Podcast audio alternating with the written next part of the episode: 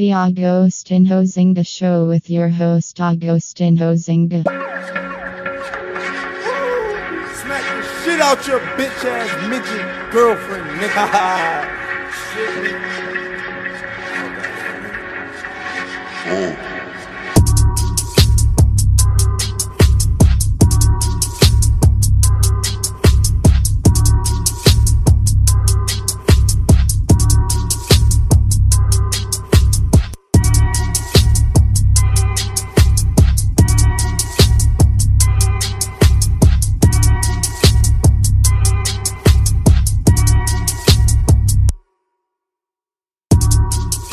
Hey, welcome back to the Agostinho Zinga Show. It's I, your host, Agostinho Zinga, and this is episode number 609.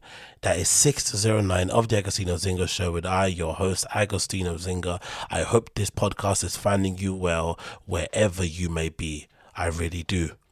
How am I? Thank you for asking. I'm doing pleasantly fine, actually. Not too bad. All things considered, I'm doing okay. And when I mean all things considered, it's what? Sober October. I'm not drinking. I'm not doing any drugs. I'm not really going out. So, my, you know, half of my life or the majority of my life, the things I usually get up to on a daily basis, especially on the weekends, has been taken away from me. But the one thing I do like about it, as you've probably noticed, is my consistency with the podcast on, during a week has been pretty crazy. I've been able to drop three. I've done a couple of live streams. I'm probably going to do a Patreon at the end of the week. And that is all because I'm not going out and I'm not drinking and not getting high. It's funny what that can do, right? It's funny what that can do for your productivity. Um, so that's a really stark reminder, a little bit of a depressing reminder because it means I'm now thinking about all the time that I've wasted, but that's to put that to one side. Let's just continue doing what we're doing right now and hopefully it will get better as we progress. And then I'll come to realization that actually maybe I just need to abstain for everything if I actually want to achieve my dreams. That's the actual brutal, honest truth of the matter. If you actually want to achieve something, you actually have to minimize all distractions, especially when you want to achieve things in the spaces that I'm trying to achieve and which are very competitive, um, which are, you know, where the barrier of entry is really low in terms of DJing, in terms of podcasts, in terms of being, you know, a content creator type person. The barrier of entry is low. The competition is flipping deep. So you really have to do a lot to kind of break through the noise and kind of build your own little audience, um, get a little bit of head of steam and finally be able to quit your day job and be able to say, yes, I finally achieved it. It's going to take a lot. It's going to take a lot, but I'm really, really, really willing to roll up my sleeves and to fight for it because why the hell not? Why the hell not? But it is funny though how dead my weekends are when I don't have clubs to go to. And of course, I'm not DJing as much as I would like to, so that obviously is an option either. But when I don't have nightclubs to go to, it's really interesting how dead my weekends are. So it really does need to, you know, I really need to think about the next couple of weeks, which I'm actually going to think about doing, which I want to get a flipping skateboard and a football, just so I can go to the park and have a little kick about myself, or just join a little five-a-side team. And then, of course, the skateboard, just kind of muck around on that for a couple of hours a day. I'm not the best, but I used to skate, you know, quite often when I was younger. But now I kind of, you know, haven't skated in many, many, many, many years, so I have to basically start from scratch. Um, but I would like to kind of get that started again because I need to have some sort of hobbies. Because if you if you take away clubbing and I have absolutely nothing to do, that's pretty worrying. And I don't want to be one of those people who I kind of cuss in my head when I see them kind of have their whole personality wrapped around techno, wrapped around going to clubs, wrapped around flipping, following DJs. It's really cringe. So I don't want to be that person. So I don't want to be hypocrite and cuss those people while I'm doing exactly the same thing. So I want to have other flipping strings to my bow. I already think I do have them anyway because I read a lot. I watch cool movies and documentaries and stuff. I go to art galleries, I draw, I write, and all this kind of stuff. But still, let's talk about actual hobbies that involve me having to go outdoors. I need to have some more of them that don't involve nightclubs because at the moment it's looking kind of bleak for your boy. It's looking kind of bleak. But that aside, it's been decent again. You know, I can't have anything bad to say about Sober October. It's always great to kind of wake up clear headed. Um, it's always great to kind of, um, you know, wake up and not have your bank account absolutely drained. It's so good to wake up like that completely and not kind of be regretting your life decisions because that's one thing that people don't talk about too often. It's the always the day after, especially if you've gone after, especially if you've gone on like a really crazy binge like I do, right? It's always the day after or the Monday after where you're starting to regret your life decisions. You're starting to think, raw, where could I be if I didn't do this and all this kind of stuff and all this weird self doubt and regret start to come into your head, even though a few hours before you were having the greatest time in your life, you know, in your head, but then soon after that greatest time flipping feeling ends up kind of subsiding and you end up kind of regretting everything that you did. So it's a bit bittersweet when you go out and stuff and get on it and whatever it may be, because it's only really good for a very, very short period of time, unless of course you're involved in it and you're running events and you're DJing and stuff and you're, you know, I don't know, working behind the door, working on the door, working behind the bar. Maybe it's a bit different, but if you're just a partner like I am, it does kind of, it does kind of get boring which is why I'm suspect of people because I know I had like to have fun. I know I like to get effed up, so that's why I'm I'm always wary of people who like to do it and don't seem like they have a a, a flipping end date you know, or they don't have like a flipping pause button. They just love it all the time. It's like, hmm, what are you running away from? Because I know I, I, was running away from something. So you're definitely running away from something. If you're still going at it and you're still enjoying it to that level and you don't see anything wrong with going out all the time, like there's definitely something dodgy going on there. But hey, who am I to judge in it? Who am I to judge? We'll have our things that we do.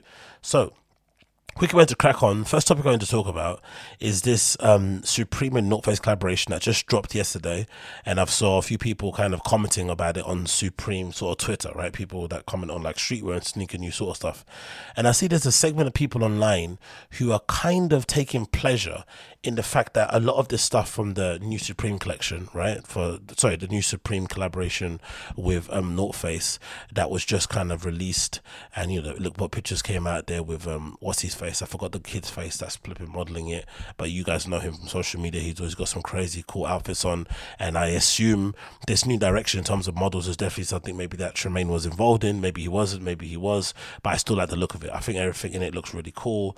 Um, good pants, good jackets, good bags bags, nothing really to complain about. But for some reason, people were commenting online and really trying to kick um, Supreme and North Face while they're down because, for the most part, especially during the rest of the or majority of today, actually, or the majority of when it, you know, the majority of the day when it actually dropped, all of these jackets were basically in stock. Right, they were still. I think a couple of them are still in stock. Yeah, like this one here with a pattern, with that kind of dragon motif, and a few of these are still in stock and whatever it may be. Let's look at the backpacks. Are they still in stock, or even the pants? The pants are still in stock. Looks like. Yeah, the pants are still one of the pants is sold out. And if we go down to the backpack in this collection, um, all the backpacks I imagine will be in will be in stock, right? So yeah. So anyway, people are really kind of you know kind of reveling in the idea that Supreme has maybe fallen off because one of their North Face collaborations has, you know, not sold out as probably the way people would expect it to sell out. Now, my initial reaction to this, just as a layman who has no inside information and just pays attention as a fan of this stuff and has been a fan of Supreme for many, many, many, many years, um, it's pretty obvious to see that they all they they have they have basically decided to up the quantities of the amount of items they make every season or maybe every year. It's definitely gone up. And especially nowadays where you'd say Supreme is as mainstream as it's ever been. It's no longer an underground brand. It's no longer a brand that kind of, you know, you had to kind of buy through proxy through somebody else that lives in the States and stuff. No, it's stuff that everybody knows about. Everybody, including their mum, probably knows about. So if that's the case and they have also kind of, you know, started to ramp up the amount of retail stores that they have, there's rumors of a store opening up in South Korea. I've heard rumors of a store opening up in Germany, another one. I've heard another rumor of another store opening up in Italy. There's another rumor of another one opening up in France. So they're clearly starting to ramp things up. There's rumors that they're going to relocate the London store to another location. Maybe that mean they'll have more room to have more stock in. Who knows? But regardless, there's clearly an uptick in the amount of stuff that they're making. It just is what it is, right? To satisfy demand in some respects. They're still kind of pulling it back so it's not kind of flooding the streets. But to make sure they can supply the demand of all the stores, they have to ramp, ramp up the quantities. So that clearly means that, you know, they're going to be more jackets available for people to buy. And because there's only a finite number of Supreme fans, especially Supreme fans that would like to buy a North Face because that's a very particular niche in itself. It does lend itself to realize, okay, cool, maybe not everybody's going to be wanting to run and race to kind of sell selling this jacket out because you know they've got many other in their collection. And also the other thing I've noticed too, or I'm kind of theorizing or throwing out there, if I'm not mistaken, especially in the winter, don't Supreme put out two North Faces? So there's most likely going to be a Nuptse that's going to come out too, like the classic jacket that we kind of know Supreme for. So if that's the case, they'll have two Supreme collaborations in one season. Of course, that would mean some people might decide, hey, I'm going to wait for that Nuptse to come out instead of buying this jacket or whatever it may be. Or sometimes because now, as well, the other thing I just thought about, because I remember I had this theory a long time ago that I was theorizing that it felt like Supreme was slowly going the direction of maybe producing their own type of North Face jackets because they were starting to ramp up the amount of, like even you can see here, the amount of down jackets that they had, the amount of quilted jackets that they had, like jackets that you would maybe, you know, um, look at and think, oh, that could be a Supreme, that could be a North Face collaboration. They started to make a lot more of those stuff in house. And if you remember, or I remember clearly reading loads of old interviews of Supreme with the founder James Jebbia and a few other people uh, attached to it. And one of the things they always used to say was that they was going to make the best of the best in each category. So we're gonna make the best of the best ourselves, and if we can't, we're gonna go link up with the people who make the best in that each category. So if it's like leather jackets, Vanson, if it's like whatever wool, it's Loro Piana, whatever that stuff is, right? They they kind of go in and align themselves with the best manufacturers of each of those kind of things or producers, whatever they may be, or brands. And obviously, Supreme, uh, you know, North Face is a classic sort of collaboration because it's North Face ties with New York street culture and whatnot.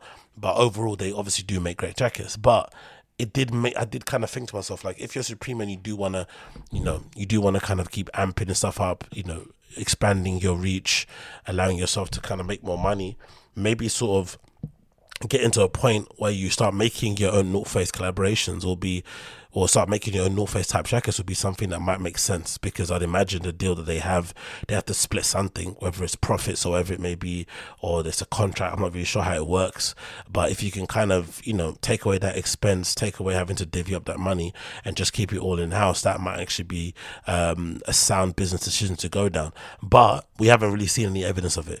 Every season, more North Face keeps coming out. You don't really hear any rumors about, you know, North Face, you know, moving away. Even when Supreme doing collaborations with Stone Island. I had the feeling, oh, is Stone Island going to replace North Face? But it didn't really. Stone Island was just like another sort of like, you know, a brand partner they sort of work with on special projects and stuff. So clearly there's been some wiggle room around it. But in general, in general, the kind of underlying point is that clearly the quantities and the amount of stuff that they produce has gone up. It just is what it is. So it's no surprise that some stuff is sitting for a bit longer than it was in the past. And there's only a finite amount of fans out there that are like Supreme stuff and also that like, you know, North Face stuff. So it just makes complete sense that it would go that way. But I don't really get this kind of race for everybody to just kind of put out their hot take. Maybe it's a hot take thing, in it? Because we're living in a flipping hot take society. Everyone's a fucking hot take McGee.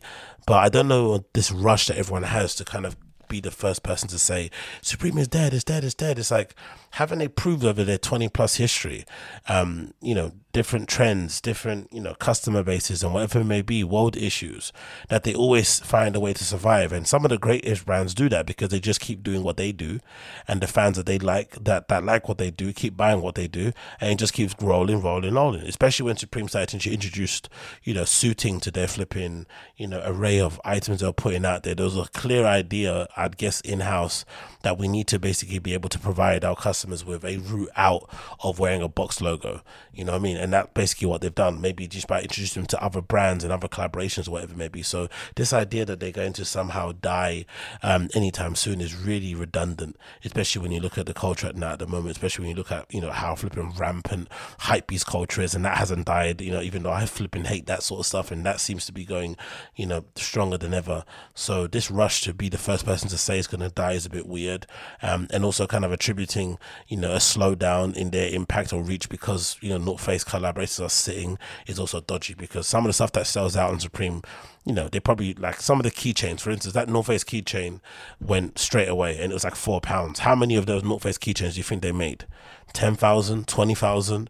And they sold them out instantly in one, in a couple of hours or something. I remember I kept checking and that, and that flipping keychain flew out. This keychain here it went completely gaga. It's a pretty innocuous piece of thing. It looks like a bit of fabric um, with a with, with, a flipping jacket sort of like pattern on it with a badge at the bottom that says North Face Supreme and a kind of boring at the top. That's it. Nothing too crazy. And I think it's like six pounds or four pounds or something like that. I'm not too sure. Let's check the price actually. But this sold out instantly. So if stuff like this is ten pounds, stuff like this can sell out instantly, and they probably produced what twenty thousand pieces of this, maybe fifty, maybe hundred.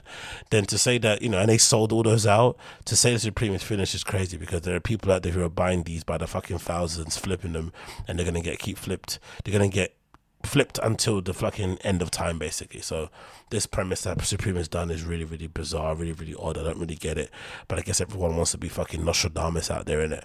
So you know, whatever. What bloody ever.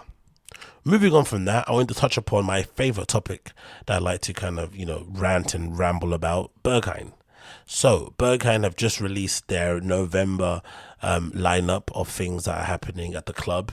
And the first thing that came to mind, just from a fan's point of view, is that is it me or are the lineups a lot more, I wouldn't say underwhelming, but they're very, they're sort of, um, they're not very glitzy, are they, anymore?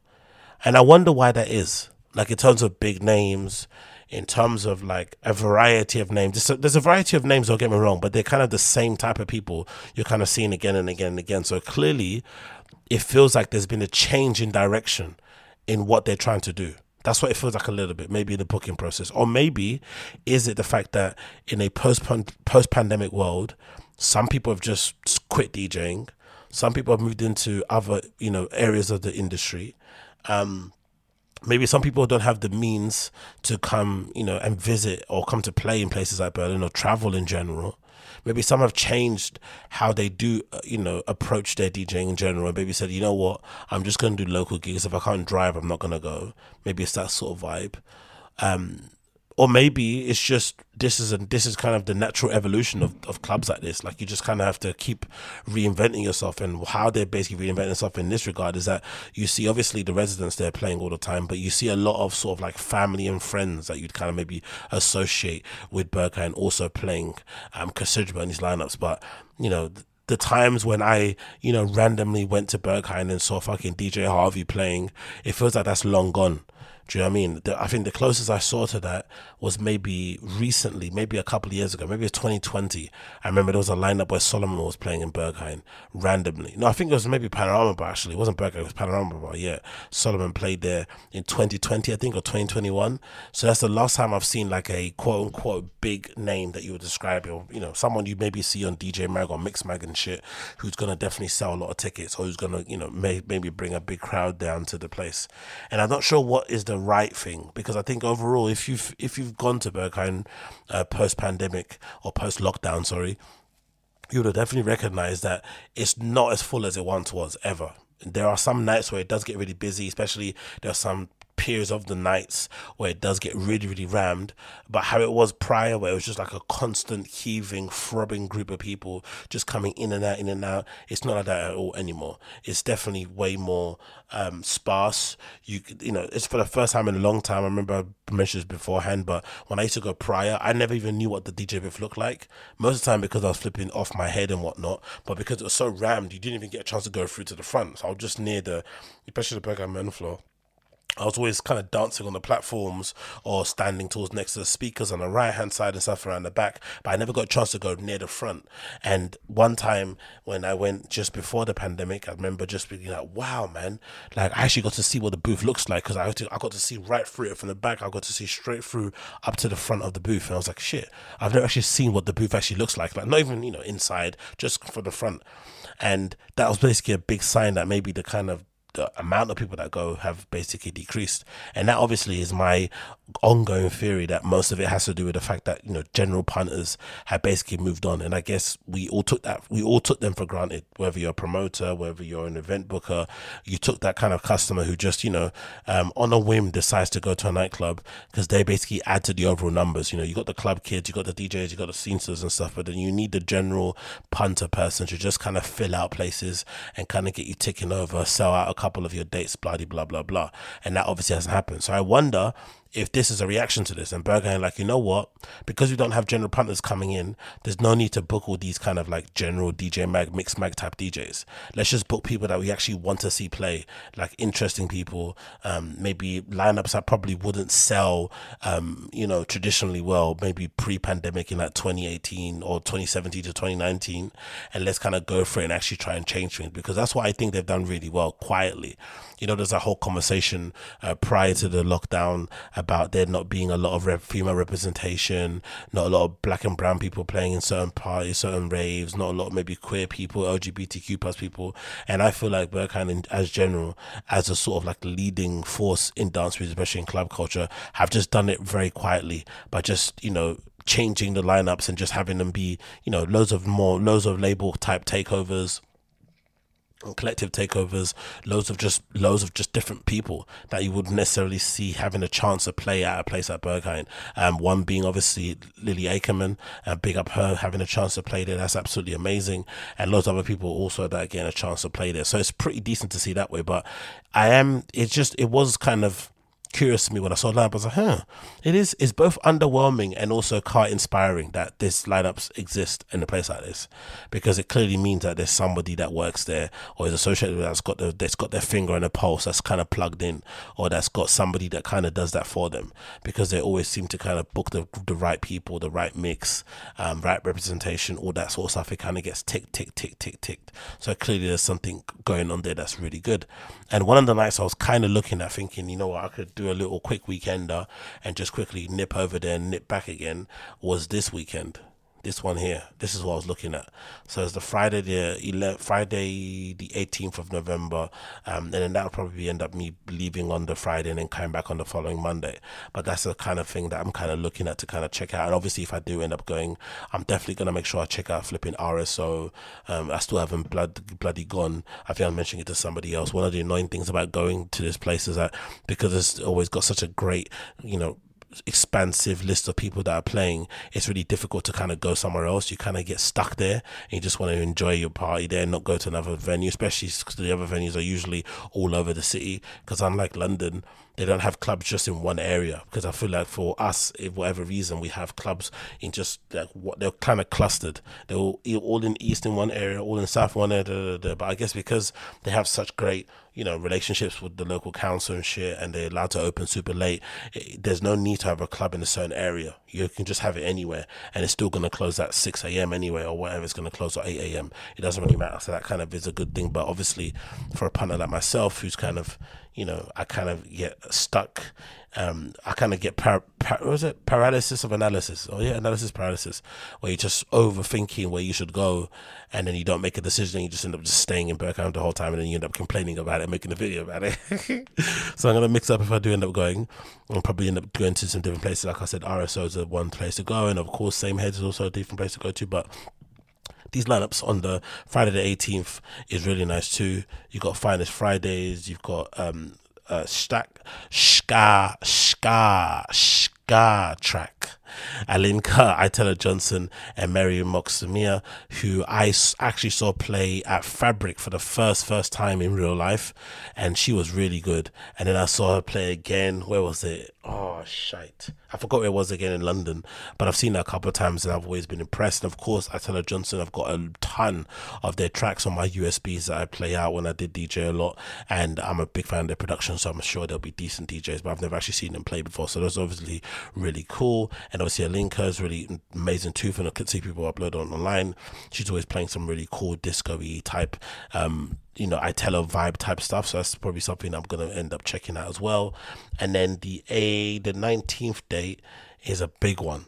This is a big one. This is because you got a little bit you got a couple of uh Malahunta um, DJs here representing, you know, D, D Dan, DJ Tool, Hyperactivists and shit. So that's going to be a pretty decent one. That list is an absolute meaty one. And I'd imagine that might end up being the most busiest weekend of the absolute of November in the first place. Berghain, you got Ben Klock, D Dan, DJ Tool, Etapp Kyle, Hyperactivist, Norman Nodge, Jesus.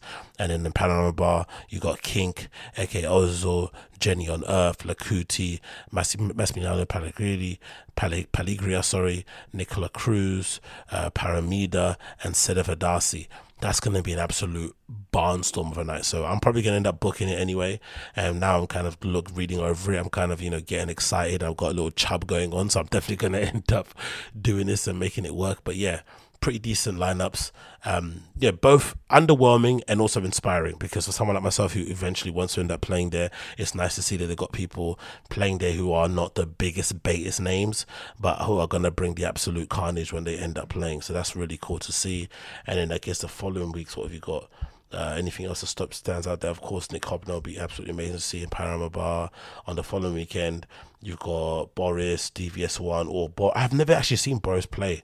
No, I did actually, didn't I? I did. What, what am I lying about? I did. I saw him play when I went on July for the Club Sylvester when they kind of did, did the made up Club Sylvester to make up for the one that they didn't do in January, December, January of last year.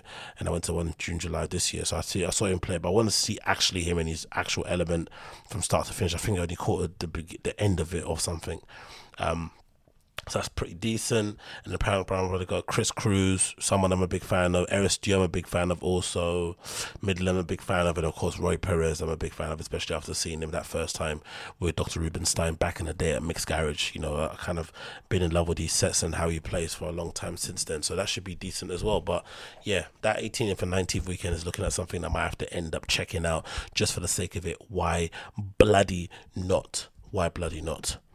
And then moving on I want to quickly touch upon this. This is a topic someone posted in the actual Berlin community subreddit, which I do recommend. If you're not a member already, please do check it out. If you have any questions about Berlin stuff and you want to, you know, get kind of some help about outfits and about where to go and all that sort of malarkey, I definitely recommend that you should check out the Berlin um, the Berlin community subreddit. It's definitely one of the better ones in my opinion, right? And it's this one here. I'm gonna get this up on the screen, just gonna read my username. But yeah, that's basically it, right? That one there. And obviously the question here um, regarding which I kind of found was really interesting was like this controversial opinion. Berghain is not worth a three to six hour wait. Um, and the text follows it says if you wait in a queue for this and don't get rejected you can guarantee you are wasting um, sorry you are waiting long also on toilets and drinks um, and the dance floor will be packed by 8 p.m and the mood will reflect this Berghain is best when it's way more chill Nah, I disagree. I've had times there, like I said, that time I went to see DJ Harvey play in the main floor at Berghain, the dance floor, I've never seen it more full. It was legitimately insanely full. I, I literally saw but DJ Harvey's hands and head come up at the end and he kind of clapped the crowd. But I, apart from that, it was just rammed. You couldn't even move. And it was amazing. One of the best nights I've ever had in my life. So the idea that it's only good when it's chill is really ridiculous. Maybe if you're local or sorry, if you're a regular and you actually live there, maybe it's different because you don't, you don't actually like the crowd crowds and it being full of tourists. But for myself, I love it. But in general, just this idea about waiting. I'm maybe a bit biased in this because obviously, um, I grew up being a sneakerhead. I grew up, you know, collecting and buying, you know, rare streetwear bits and bobs and whatnot. And that whole entire subculture basically was built on queuing, right? You always had to queue for things, even if there weren't that many people buying it. There were maybe only 500 of you in the flipping country that liked that kind of stuff. You ended up having to queue because there was never enough flipping supply to satisfy demand. So just kind of what it was. And I guess because of that, it kind of taught me a very valuable thing, right? To be patient to be patient and to also understand like sometimes the things that you really want you kind of have to maybe queue up for them so i've never really had a problem queuing up for things i think there are things clearly that you maybe shouldn't waste your time queuing but i think in general this kind of idea that you're wasting your time queuing, considering how much time we all waste on our phone, we always talking to people, we always browsing around, we always just doing absolute nonsense. Because you have to stand dead, you have to stand in a dedicated spot or in a dedicated area for a prolonged period of time with no real guarantee that what you're doing is going to lead to the, you know, a beneficial outcome. I feel like sometimes I think, you know, it kind of is proof of how, um, indulged we are in society in general and how lacking we are in the ability to just kind of sit still and just wait for your turn um, whether or not you get in and out and the thing is really confusing about that post especially when it comes to Berghain it's in Berlin right if this was if that club was in any other country in the world it would make more sense why people would be really pissed off about having to wait so long but Berghain legitimately even if you walk 10 minutes away from the club, there's a literal nightclub you can go to. Maybe not the best, and maybe it doesn't, you know, hold a candle to Berghain, but there's literally, uh, you know, hundreds of options within five miles of that club that you can get to easily. There's a taxi rank right outside. You can jump into a taxi and maybe just ask the driver. Even if you're lucky, you can ask the driver if he speaks English. Hey, where's the nearest club I can go to that you would recommend? He'll take you there, drop you. Like, it, there's millions of options. So this idea that you're wasting your time isn't necessarily true because you can go to a different club straight away any time of the day that you're actually in that queue, um, with the exception of maybe, I don't know, Monday morning. But basically, any time that you leave that queue, you can basically go to another nightclub, which you can't do in any other city. Because if you do go somewhere else, that place might be closed and hasn't really opened yet, blah, blah, blah. But that always happens as well. And the other thing also that I think is good is that we're all going through the same thing. It's not as if you don't have to wait in the queue when you're on the guest list. The only people who get bumped to the front are maybe actual regulars who are you know legitimately tied to the club and with like friends and family or friends of, of the or the actual DJ themselves. But everybody has to wait in the queue at some point. You might not, you know, maybe just this queue is shorter than the normal queue, but you still have to wait in the queue. And I think that's um kind of comforting for the most part because you're all kind of in this together, and you also under the you also under the premise or the idea that most likely inside you're to have a really great time. So maybe it's worth queuing that time. But I think in general you just have to decide for yourself because I'm a I'm a big believer in that you always make time for the things that you actually want to do. So this idea that I don't have time to do, I don't have time to do that is always a bit of a misnomer for me because if you really wanted to do it, you would make the time. You would carve out the time. You'd wake up earlier. You stay up later. Whatever it would do, whatever needed to be done in order to get that, in order to enjoy the thing that you want to do you would always do it. So this idea that queuing is not worth it, it means maybe the subtext of it is like maybe you're not really into it anymore. It's maybe your subconscious telling you, hey, go and grab, pick up a guitar, go and read a book, go travel, go start bouldering or something. Maybe that's your subconscious talking to you that, hey, this is not for you anymore. But I don't think it's a waste of time at all, in my opinion. I think we waste, you know, I know myself, I waste enough time on my phone, I waste enough time on social media, I waste enough time not doing the things I should be doing. I know you know, through various periods of my life when I did sit down, you know, a good example being flipping college or school and stuff. The moment, you know, I was a pretty bad student, but I was always really smart. And in the moment I got really bad results and I had to actually revise because I was worried I wasn't going to get into college if I had those bad results I took for the test exam. I actually spent like a couple of months actually revising. It was frightening how much I was able to flip it improve. I went from having like, you know, test scores of like E's and F's to suddenly sitting the real exams and having like A's and B's just from two weeks of actually focusing and revising for real. And the first thing that came to mind when I got the results was like, bloody yo, imagine where I would have been if I just would have focused the whole entire year like that. Right? but I was wasting my time doing other things, wasting my time doing everything but revising. So we all waste our time in certain ways. So if you come to adulthood and you finally get to a point where you're you know you're into clubs and stuff and you stumble across Berghain and they tell you hey you might have to wait six hours to get into this amazing you know mind melding um, life altering nightclub. It might be worth the six hour wait just to see what it's going to be like in, in the inside just for the possibility. Like I say before I'm a big fan of actually seeing and feeling and touching things for myself I want to see it for myself so having the ability or knowing deep down that maybe if I wait I might have the opportunity to see that for myself is something that I would never turn down not in the slightest so it's definitely worth it for me. But if other people, I understand why it would not be worth it. And also, again, like I said, I'm not the best person to talk about it because I come from a scene where I was always queuing for stuff, trainers, clothes, hoodies, jackets, whatever, right, all the time. Um, and also, I'm somebody who at the boom, I don't know if you guys had the same thing, but we had this like, you know, there was a period in time where flipping food trucks were all over the place and people were bringing over their recipes of how to cook the perfect cheeseburger. And this place called uh, Meat Liquor had a food truck when it first started. And me and my friend used to flip and follow that food truck all around London. It'd be parked up outside of flipping, you know, pubs and stuff, parked in pub gardens, um, at flipping food shows, at market things. And they'd kind of announce it on their Twitter, I think, or on their Facebook and you have to go there really early. And guess what? Queue. You'd have to queue for the privilege of buying a burger. And sometimes it got so bad, it wouldn't let you buy more than one. You had to buy one only, one per person burger, like you're copying a fucking box logo hoodie. It was absolutely ridiculous. And we did that all the time. We had a whale of time. We got to eat this really nice burger, you know, with this great meat patty, and that was cooked a certain way from this person that clearly had a big passion for it. We got to meet other people in the community of cheeseburger eating who fucking loved it. It was all good. I never, you know, I didn't think that was waste of time. I didn't regret that in the slightest. So, you know, um, queuing is what you make it. You know, it's worth it to you if it's worth it to you, really. That's the long and short of it. That's the long and short of it. Next, well, if we could touch upon this, this is an interesting article that I saw on Ssense the premier, um, you know, retailer that stocks all these amazing designer brands that I'm obviously super into, like Rick Owens, Balenciaga, Random Identities, and other other other brands out there. And they've got this really cool editorial section where they do, you know, editorials and features and stuff on people, interviews and whatnot. And they had this really cool one that kind of pulled at my heartstrings and also was quite sobering and maybe reflecting a few things in my own life because I realized when I was watching this or reading this or scanning through this that as much as I thought this was cute, which is it's called Hey Young World, and the subtext is um, four artistic families at home in London, photographed by Siru, Matt, and styled by Marika uh, Ella Ames. It says home is where real life takes place. The dirty dishes, the piles of laundry, the laptop left in the unmade bed, toys strewn across the floor, spilled milk, and scattered Cheerios on the countertop. The messiness of a living space is intimate, a snapshot of each family accumulating in little piles that build up over a course of a day.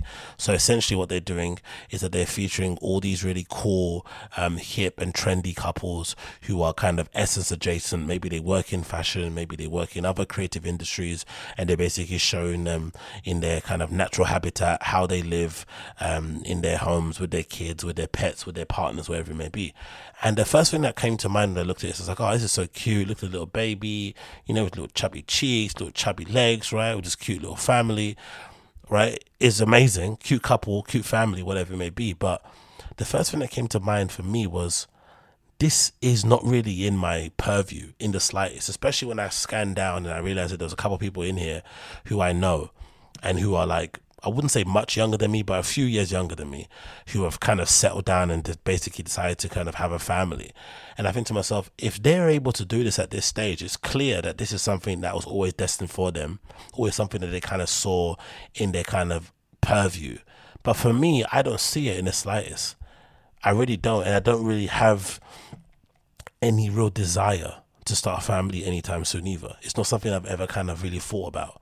And I think it might end up really kind of negatively affecting me when it comes to dating, when it comes to having a relationship, when it when it comes to maintaining a relationship, whatever it may be, it really might end up being a really big issue because I'm at the stage now, especially my age, where most likely the people that I meet won't necessarily be into just having a good time and hanging out and just dating or being kind of loose and open and stuff. They're gonna probably wanna be like, hey, where is this going? Of course, there's gonna be people that I'll meet that will kind of be on the same vibe as me. I'm pretty sure in the future or whenever.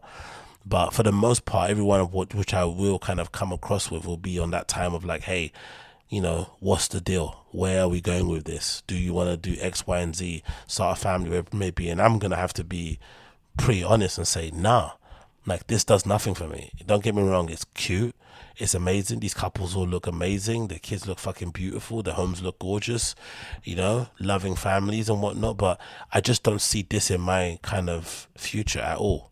And it's really odd because I think for the longest time I kind of did see if I didn't see myself getting married, I did definitely did see myself having a kid first because obviously that can happen a lot easier than getting married, right? You only need to flip in, not wear a flipping, you know, not not wear a jacket once, and then suddenly things can change very quickly. But I, I kind of saw that being something that I can kind of view in my future than getting married. But now I can't see either thing happening anytime soon at all. And I don't really have a desire for it at all. Do you know I mean? You heard some guys are like, oh yeah, I can't wait to have a son so I can flipping have him flipping come to me to watch flipping United games or to kind of go to the park or whatever it may be. I, don't care in the slightest. It's not something that has ever crossed my mind um, in one bit whatsoever. And I think that might be a bad thing. Um, and I'm not too sure if it's something because I'm not necessarily where I need to be in life in terms of my career. Maybe that's why I'm kind of, you know, because I'm quite I'm quite what's that word called? I'm quite methodical about stuff, right? I like to kind of tick stuff off. I'm the kind of person that eats their chips first, then their burger, then whatever. Do you know I mean that kind of stuff? So maybe with that kind of tick off mind thing, I'm like, hold on, until I get my career in line, I'm not even gonna think about that sort of stuff because what's the point? Um, but maybe I should be thinking about it in parallel. But then when I do think about it in parallel, I don't have any desire for it whatsoever. It doesn't. It doesn't really kind of. Um, it doesn't pull at me in the slightest. I'm more kind of pulled and sort of like you know impressed or sort of like envious career wise when I see people doing the things that I want to do, right? Um, flying around the world, playing in different clubs, you know, you know, sustaining themselves off of making content off of YouTube, you know, driving great cars, going on nice holidays, going to the cool places. That sort of stuff is something I'm like, oh wow, I wish I could do that. I can't wait for me to do that when I finally get to that stage.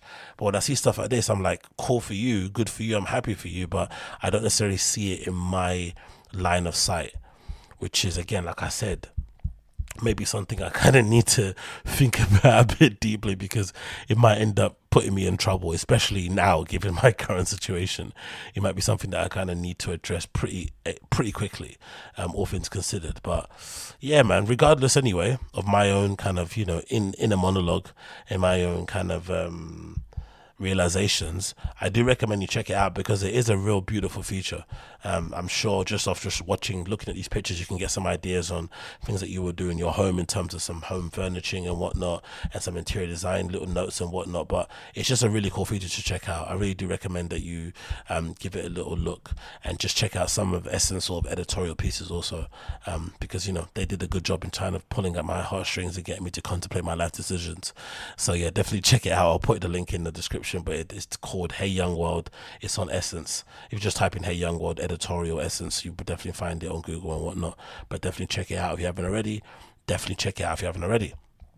Then I went to talk about this topic or this article on Vice that really does touch upon the things that I've been speaking about in terms of uh, Sober October and in terms of the realizations that I've had prior to Sober October. Because to be fair, I've been sober before Sober October, what, for like three weeks. So I'm, I'm I've been you know, I've been doing this for a while. It's not like I'm on it or getting drunk or getting high all the time. It's just that when I do do it, I go extra, extra hard.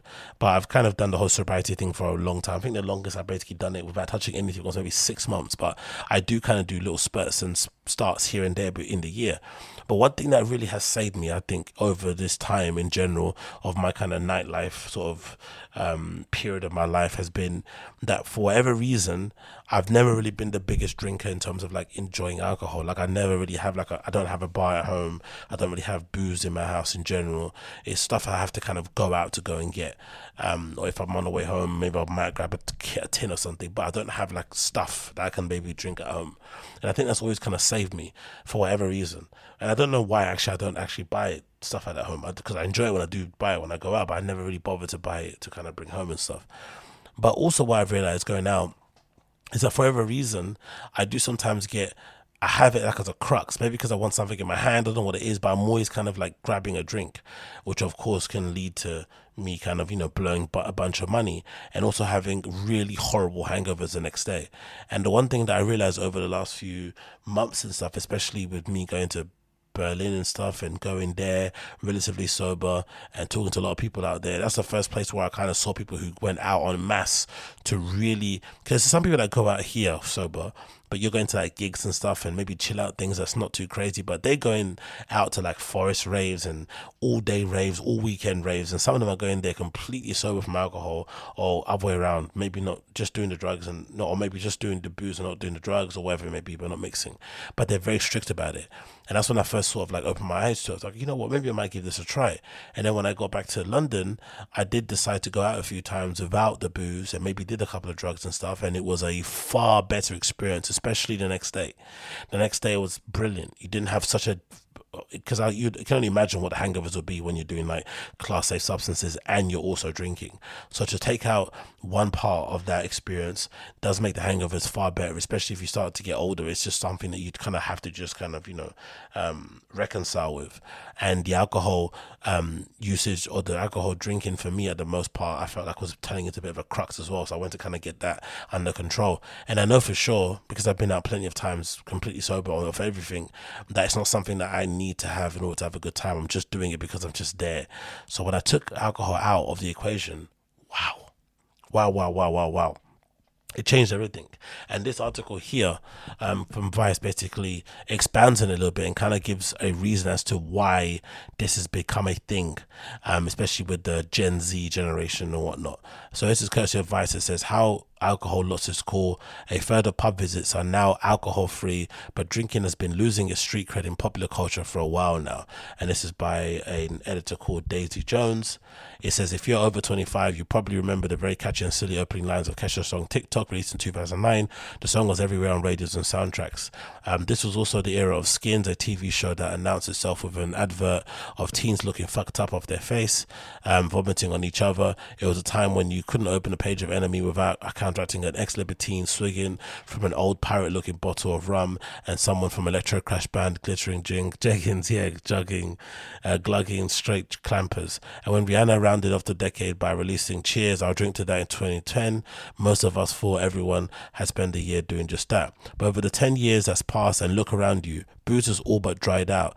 According to a 2002 survey from Drinkaware, 20%, 20%, 26% of 16 to 24 year olds in the UK are now fully total. That is nuts. That is nuts. That is nuts to think about that, mate. 26%. These kids are like kind of boring, isn't it? Um, in August, a report from CAM and Lucky Saint found that almost a third of all pub visits are now alcohol free.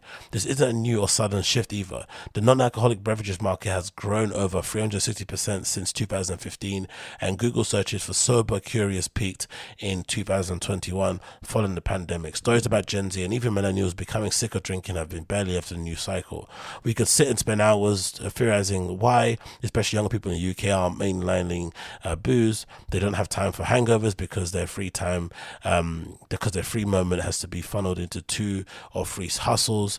They prefer being online. They're anxious about climate change, but ultimately, many of these theories seem to be overlooked one major factor, which is that alcohol simply isn't cool anymore. Ketamine, weed, and mushrooms are doing just fine apparently, but alcohol is an undergone a PR crisis.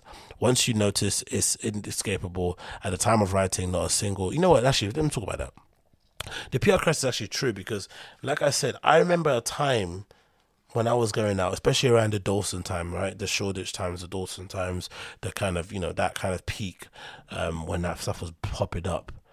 It was kind of like a, say a badge of honor, but you felt like you were like the boy. You felt like you were the guy. You felt like you were him when you jumped off of the fucking train at Liverpool Street Station and had a bevy in hand and you were fucking walking down the street, walking up to Shoreditch, maybe heading up to Kingsland Road or whatnot, and swigging on your case cider, swigging on your fucking Kronenbourg, stricken on your red stripe, whatever you had in your hand, or even your bottle of flipping horrible wine or prosecco, you felt like an absolute boss, and people kind of looked at you like, "Oh yeah, he's ready to party."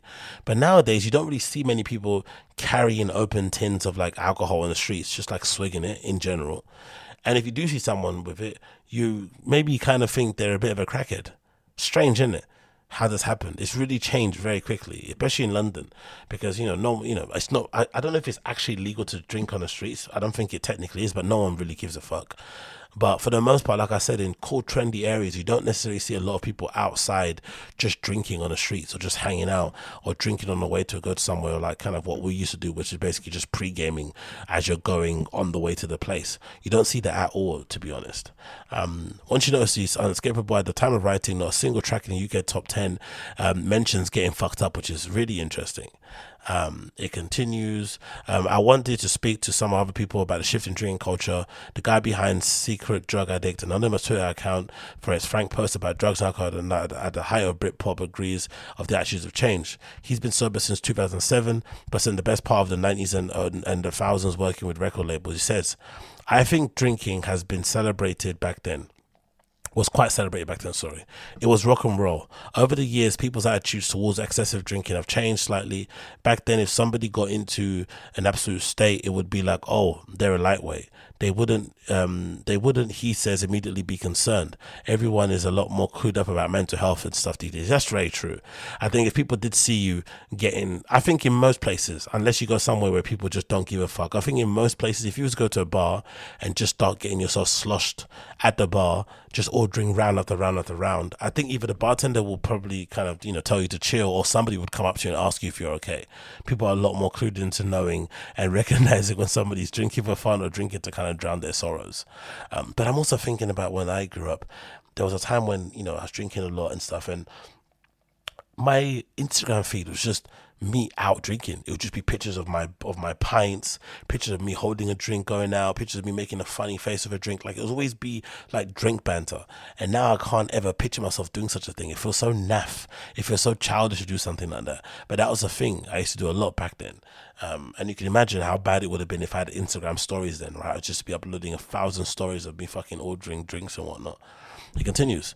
Um, he rules off other reasons. No one likes to do the same drugs as their parents did, so there's that element. Also, the price of it, he says. So I go out and get a round in, and it's forty pound. Very true. Also, the music industry now is dependent on the live shows because the records don't sell. They spend most of their life on the road. They can't drink they like they used to. So musicians are healthier.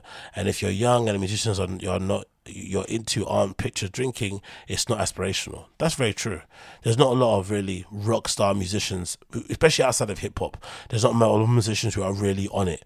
Some of them kind of larp like they're crackheads or that they're into drugs, but for the most part, they're all pretty clean. Do you know what I mean? It's like the it's like the it's like the future thing. Future talks about lean all the time, but that guy makes too much good music and puts together too many cohesive albums for him to be flipping, you know, monged out on lean or coke or whatnot. It just doesn't make any sense. Tom Nelson, 31, says he remembers alcohol being a kind of an omnipresent force in pop culture throughout his teens and early 20s. He says a lot of pop culture at the time was really focused on drinking culture. There was a huge focus on celebrities leaving clubs drunk, drunk behavior being seen as entertaining on reality TV. And I feel like even every song on the, at the time was about getting trashed and how fun it was to be drunk. So what changed? Rachel Lee, an insights and culture analysis Digital Fairy, a creative agency specializing in youth culture, thinks the reasons for binge drinking losing its edge are nuanced. 10 or 15 years ago, many of us didn't fully grasp the pic of us vomiting a case cider into the bush might remain online forever. True. That's not the case anymore. Being brought up on the internet where young people are highly vigilant of the risk of their drunken behavior being filmed and permanently embedded on social media, which probably means why a lot of people have finstas. I follow a couple of people on Telegram who have like their little Telegram account where they post all their nonsense that only certain people have access to and whatnot. So clearly there's been a kind of cleanup of people's image online that people are kind of aware of. Um, there are other reasons too. She says like the mainstreaming of health anxiety. Young generations witnessed the lived through their rise and fall of wellness in the past decade.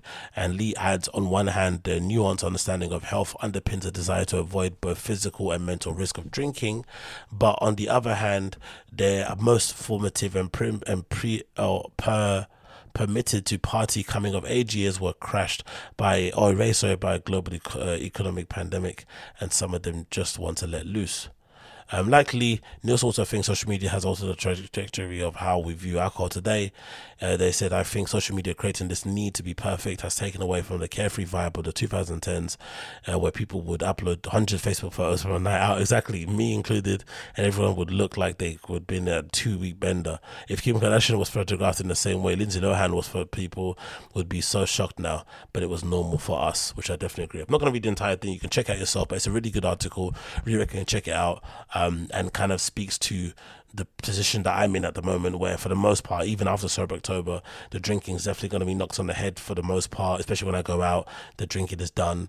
Um, I much prefer to just get on it with the drugs and stuff if I am going to go out, uh, or maybe just have a one flipping drink at home to kind of line the stomach. But the kind of excessive buying of like booze at the bar is none. And I've noticed also, if like I've noticed how much nicer bartenders are attentive they are when you're sober, because I guess they realize you are sober and they can kind of clock it straight away, and they're extra nice sometimes they might even give you a free can of Coke or whatnot if you kind of keep ordering them at the bar, which I usually do because I want to have some bubbles or some sensation in my mouth when I'm partying and whatnot. So that's definitely a way to go going forward. And obviously, like I said, um, you know, you look you look less sloppy as well when you're out doing that kind of stuff. But hey, what do I know? Talk about going out and whatnot and stuff that I want to do. I had the feeling, or I had the thinking, when I saw this in my inbox that this might end up being the perfect the perfect, perfect, perfect, perfect, perfect DJ bag. And I want to know if you guys agree or if you think I'm being bougie. So this is via the Balenciaga website, and the bag that I'm talking about is the Le Cagole the medium tote bag and also the messenger bag. Maybe not this excess flap bag that this kid's got on in the campaign picture or the model's got on there. Maybe it's a bit too small for a pair of headphones and a couple of USB sticks or whatnot and some chapstick. But I think these two bags here are definitely ones that would definitely kind of look really cool if you're a DJ coming up. Now, the price tag is pretty crazy 1890 and the messenger bag is 1690 but I do like the look of them. I really do, especially considering they've kind of got a Y2K-ish feel to them. I hate to use that term again because everyone's kind of ramping it up and whatever it may be, but they do have that kind of vibe to them. Um, if I'm not mistaken, this Le Cagole bag is based on the kind of iconic Balenciaga bag that flipping of all people, Nicolas Ghesquière designed, who, you know, for now, I don't know what's happened to him as a designer. I think I've kind of spoken about it on, on flipping Twitter a couple of times. I don't really know how somebody can go from being so talented like Nicolas Ghesquière was during his time at flipping Balenciaga, and now he's at Louis Vuitton Women's, and the stuff that he's putting out there is demonstrably terrible. But um, this bag is based on the um, oh, what's it called? I forgot the name of the bag, but he designed a bag uh, at Balenciaga that had the similar kind of bits of hardware with these little studs and whatever it looked like. And I guess what Demna did at Balenciaga was that he kind of reinterpreted it or you know remixed it kind of in a way, right? Cut it up, extended it, patched it up and whatnot, and made it into its own little kind of um, Frankenstein effect type bag that you see here now today. Um, and it looks fucking amazing. So this messenger kind of flat bag is also really cool. I feel like it would kind of lend itself really well to kind of being a DJ bag that you could fit again headphones like I got on now, these Sennheisers or maybe my Phonons. Oh yeah, and it's quite wide as well, so there's a lot of kind of room in that bag to fit a lot of stuff in, and the strap is really long as well, so you can fling it over your shoulder, fling it cross body, and it can look like a regular sort of messenger bag. It won't look too handbaggy. Um, and it's obviously got nice compartments everywhere that you can use. The inside of it is fairly big also to use in terms of compartments, as you can see there. But the only thing that I'm kind of doubting is that if you've if you've kind of DJed or if you've been out clubbing before, you would know it gets very messy very very quickly. So I'm just thinking if you were to go out with a bag that's nearly worth two grand to carry your DJ equipment in and one day just get too fucked up and you forget it there or something or it gets nicked, you would cry so badly. I mean, I know I would. I'd be crying so so hard. But I also think maybe the, because the fact that it's so expensive, it might actually lend to you actually looking after a lot more than you would if it wasn't expensive. Maybe that's a situation they also have to bear in mind. But I wonder if this is a thing that you would see a lot more coming up because when I did browse earlier YouTube to check some DJ videos and stuff, I stumbled across the video channel um Luca something, right? The guy that does loads of videos for tech house type people or like business techno type people, right? Or the kind of big, big names like the Jamie, sorry, the Seth Troxlers, the Michael Bibis, the Ricardo Villaloboses, the Rareshes, all those kind of really big dudes. Um, and what I did see that was kind of fairly evident, that you don't really see a lot because, you know, I, I listen to quite a lot of dance music that covers different sort of things. I go to, you know, techno nights, I go to disco nights, I go to house nights. And one thing that's very specific to tech house DJs is the amount of designer clothes you see or labels you see behind the booth, especially obvious stuff. I'm pretty sure techno guys do it too, but they may be a little bit more subtle.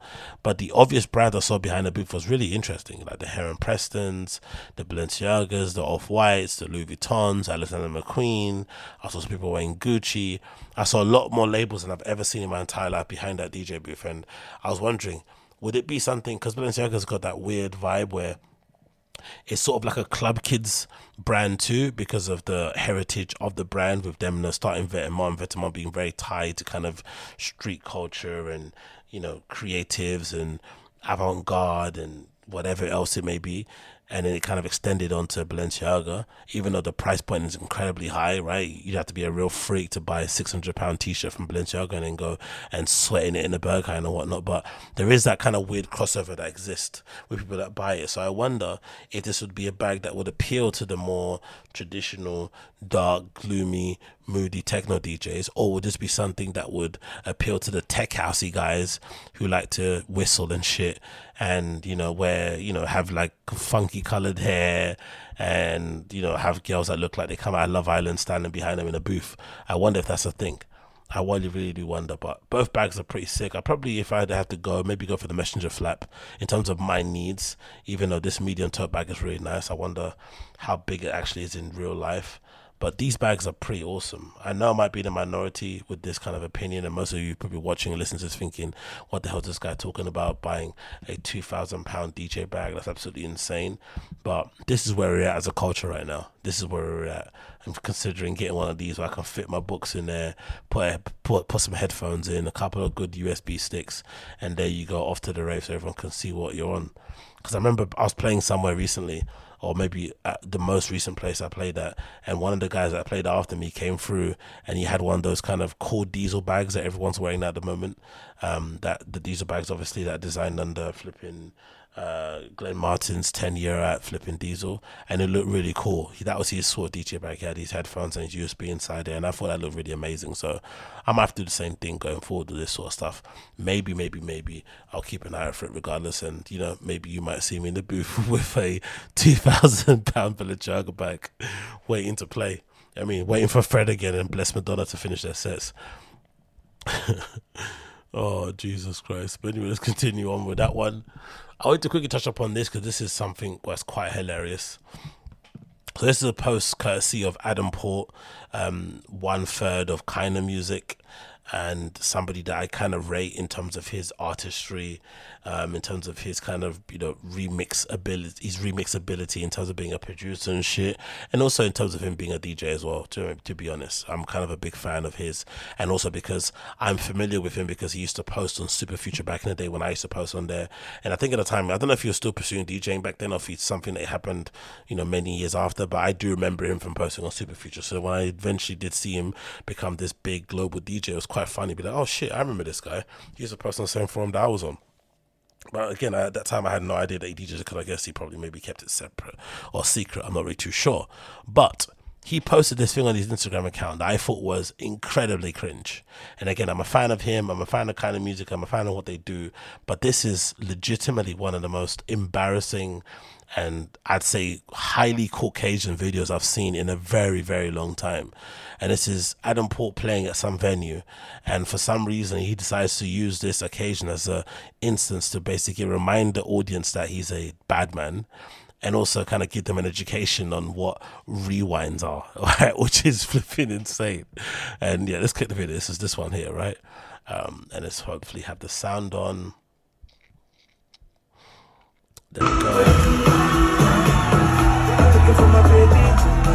So it's what you'd expect from Adam Port to be playing, right? It's like a tribal melodic house type of tune, something you would hear from a Black Coffee set, something that's kind of amapiano adjacent, deep house, tribal house, whatever it's called, melodic house, bloody blah. Whatever those guys play, you would kind of ascribe it to it. And he's playing this stuff at some amazing venue, which is called Pont Alexander the Third. It looks fucking amazing. They've, you know, decorated it well, cool installations and artworks and LEDs and lights. People are going crazy. There's phones out, they're having a good time. He's playing, he's shucking out behind the booth and dancing and doing his thing, right? Doing his little white boy skank. And then he's playing, and guess what happens?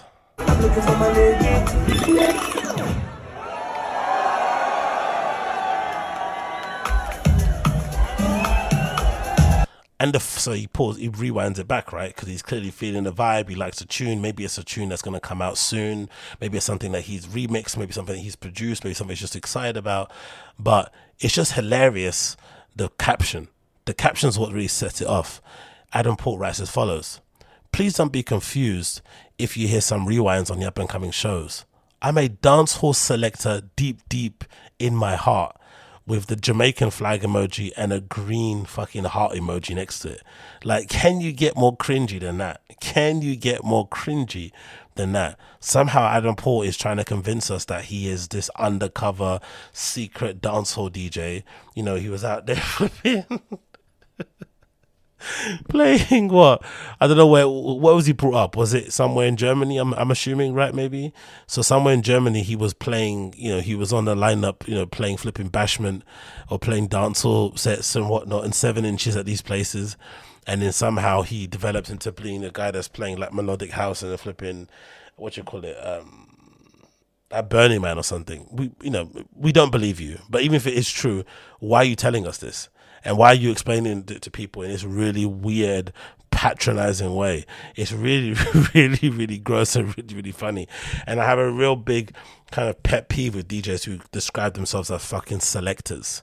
Do you know what I mean? Like, get over yourself. A selector, like really, like that's the stuff. That's the kind of language that people like Red Bull and stuff use when they want to make it seem a lot more, in you know, I don't know, technical and whatever else than it really is. Then you just playing other people's music and pressing cue and pause and trying to blend them in and whatnot. It's absolutely ridiculous.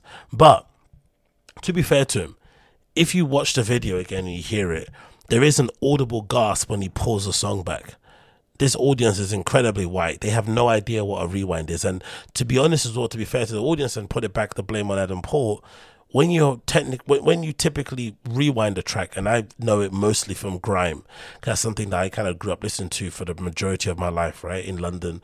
Um, you know i had some of the best stations located around me in terms of pirate stations i was listening to growing up and whatnot. And the whole point of a rewind was a crescendo. It was like a peak moment, or it's like when you dropped like a flipping dub plate, or you dropped like this really banging track that everyone's looking forward to listening to. That's when you kind of wheeled it back. Like people just kind of like literally going to explode out of their skin if you didn't wheel it back one more time. And sometimes the song will be so good, you'd wheel it back 17 million times. I think uh, a really obvious kind of pop culture reference um, for like a rewind would be that time during the flipping Watch the Throne tour with Jay Z and, and Kanye, where they played Niggas in Paris for the first time in Paris, I think, and they rewinded back like nine times or some shit. That obviously was very apt to where they were. And imagine the first rewind after hearing re- Niggas in Paris playing over that sound system in fucking Paris. So that kind of grabbed the crowd. But just playing this sort of like 120, 118 BPM melodic house stuff, and then doing a little shocky dance and then rewind. It doesn't necessarily hit the same. It's got to be something a little bit harder. It's got to be something a little bit faster, and it's not got to be like slow as that. Do you know I mean? And it wasn't even. It didn't feel like anything. Do you know I mean? It just felt like it was kind of just doing it for the sake of doing it, and then you know telling people you know, kind of like in a patronizing daddy way with your finger wagging. Don't be don't be confused. It's really hilarious. But let's play it one more time.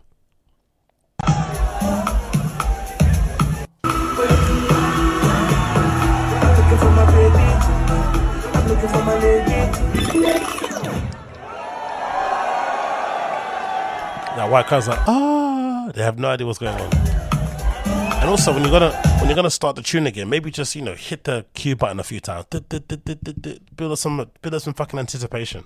I'm a nobody, and I know that maybe could add to the uh, the allure and to the kind of vibe of the night. Maybe who knows? Then the next slide is even more hilarious because you get to see the people actually behind him up close as it's happening.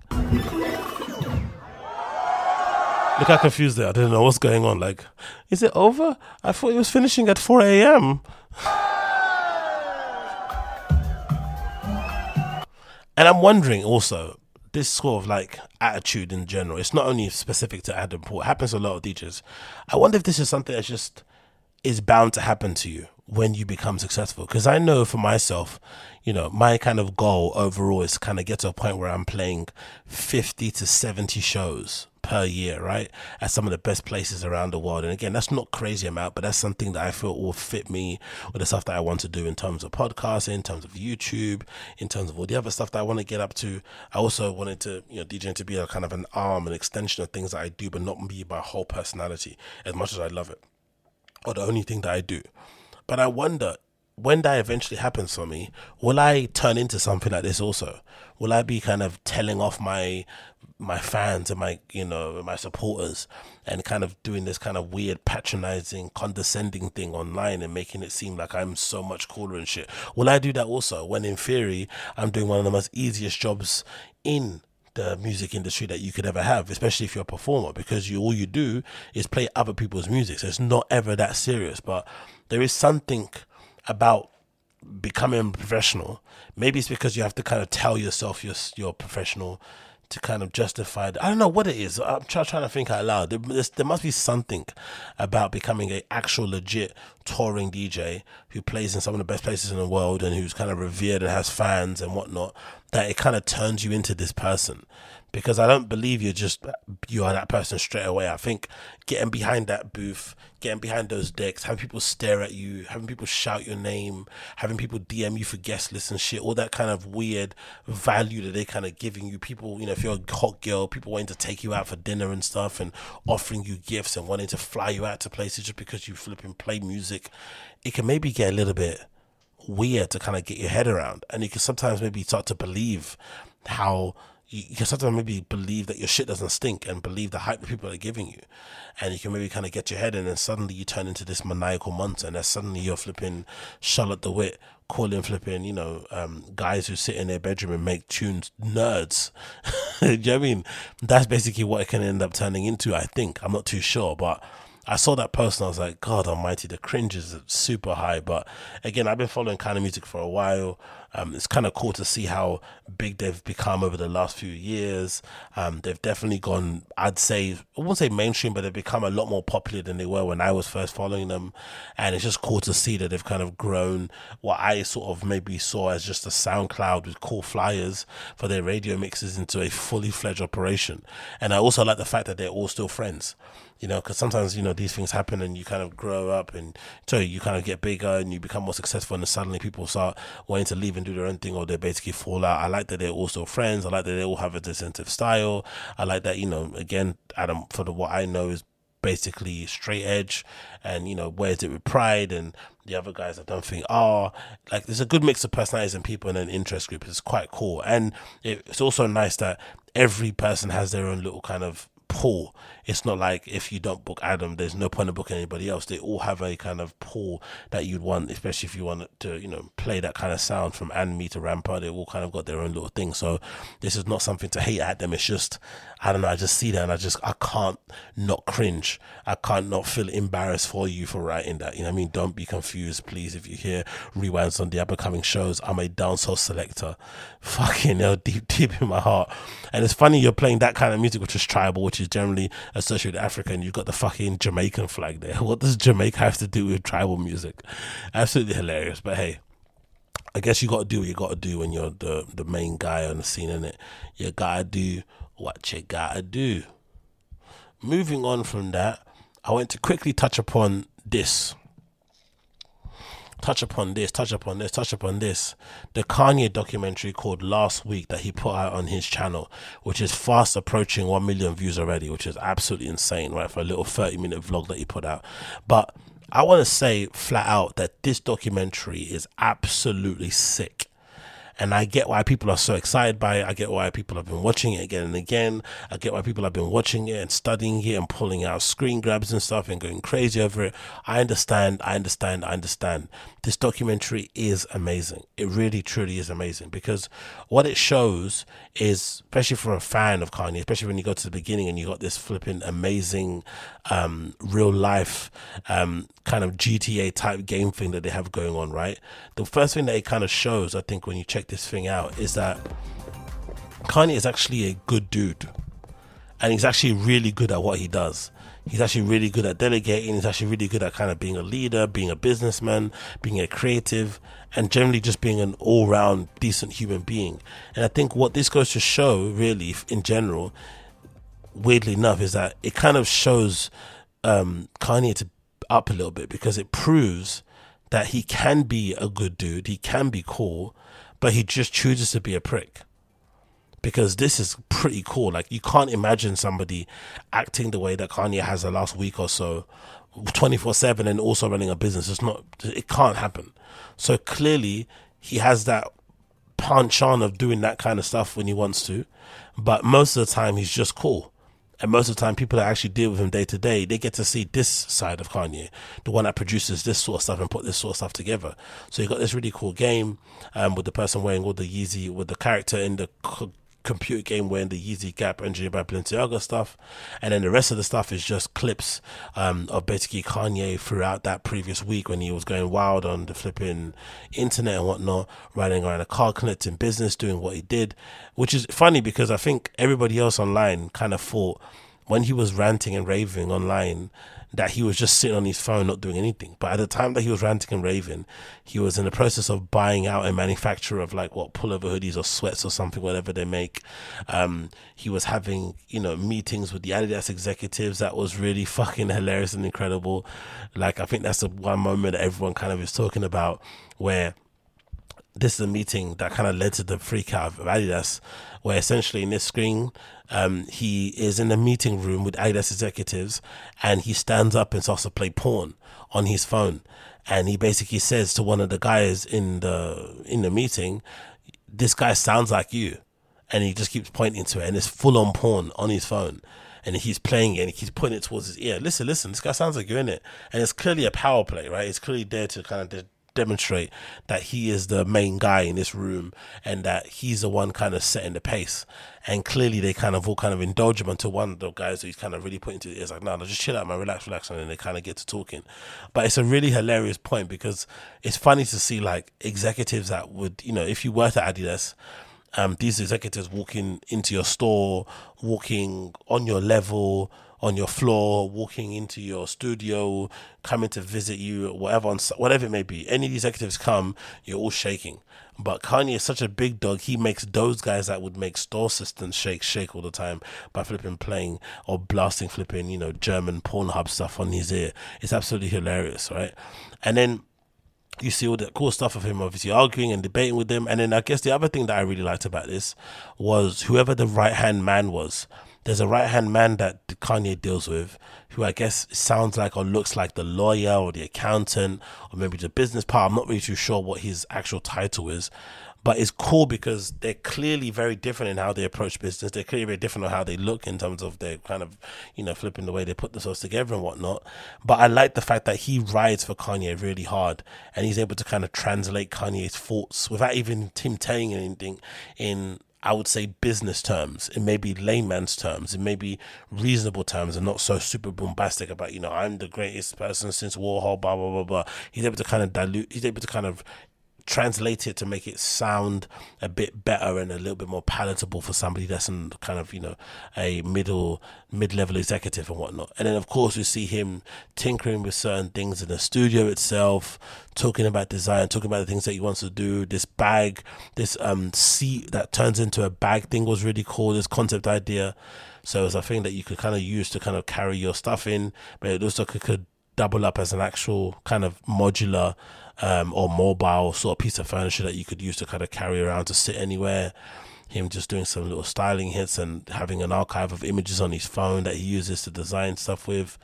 It was all really cool to see. I'm not going to lie. And I also like the fact that I saw stuff like this, which is just somebody essentially taking a picture of an item that maybe it's already been made, and then I guess prototyping it on Photoshop or Illustrator by having another layer of an of an image that they want to put over top of it. Maybe this is a, a, a maybe this is a pattern that's going to be stitched on. Maybe it's a maybe it's a color that's going to be added, a panel, whatever it may be. It's just cool to see that the same process that I use to kind of design my flyers or to put together little line sheets is the same thing somebody that's designing at Yeezy is using too. It's always cool to see that. I think that's more so my university mindset. I remember when I was in uni at St. Martin's, one of the things that you'd always like to see is like just to see somebody you looked up to doing the same thing that you're doing, right? Or maybe get an insight into how to do that thing in a kind of student kind of way by looking at documentaries and whatnot. So seeing this sort of stuff really kind of works for me and gets me really pumped up. But like I said, the sad thing about it is that this goes to prove that Kanye, when he's being a dick, he's being a dick because he wants to be a dick. Because clearly, in his everyday life, to run a business that's generating the amount of income it's generating, the amount of noise it's generating, how it's affecting culture, you can't be a dickhead 24 7. You have to be a good business person. You have to be a good leader in some respects. You have to be innovative in some respects. And that requires you to be clear minded. And also, that doesn't I guess, in my opinion anyway, that doesn't mean that that person is going to be suffering from mental health issues um, all the time because you won't be able to perform or operate at that level. I just don't believe that's true. So it kind of puts that to bed. But the really sad and heartbreaking part of it is definitely the end where he goes to go and watch um, one of his daughters uh, play basketball. And they kind of look at it when you see it at first, it's kind of like a perfect co parenting type of vibe at first, but then the more the kind of video progresses, you basically get to see that it's Kanye there on his home is on is Kanye there on his own to see his daughter, and not Kanye there with his family to see his daughter play football. If you get what I mean, so play basketball. It's definitely him on his own, and then there's a real heartbreaking bit at the end with no music, no nothing, where he kind of basically walks out of the auditorium on his own. He kind of know. I think the, the the shot that's really cool about this is like, yeah, there it is. There's a shot with Kim there as well, and again, the funny thing as well, you can see they don't like each other at all in the slightest. They don't even they don't even like glance at each other. Like they just ignore each other eye wise. They're kind of talking at each other through the kids. They're not talking to each other at all. It's kind of fucking freaky to see. So clearly the relationship has come to a screeching halt. They don't even talk. They don't even communicate in a nice way. Maybe through text, but not in person, or not that we've seen here in person. But it starts off looking quite cool, them being a family together, and then as it progresses, as they're leaving the kind of basketball court auditorium, and Kanye's getting led out and stuff, or talking to other people, he's clearly on his own, like by himself, waiting for his car to come. No one else around, and that's the kind of heartbreaking part about it of like what it actually requires to be a creative at his level what it actually the things you have to sacrifice and give up when you want to actually share your opinion especially if it's controversial hot takes and whatnot um that he's effectively on his own. All his cool trendy friends that want to be associated with him because he's bad for business his family's obviously had enough of him because they had to deal with him 24 7 and it's just basically him outside in his own or on his phone conducting deals conducting business. But you know the the thing that he wants the most his family is basically fractured. But it's a really good documentary regardless. Like it's really really good. Maybe i'm kind of pulling too much from it and I'm over analyzing it and whatnot. But that aside, if you're a creative and you kind of want to see um, the behind the scenes of Kanye and what he does, because you don't really see that too much, really.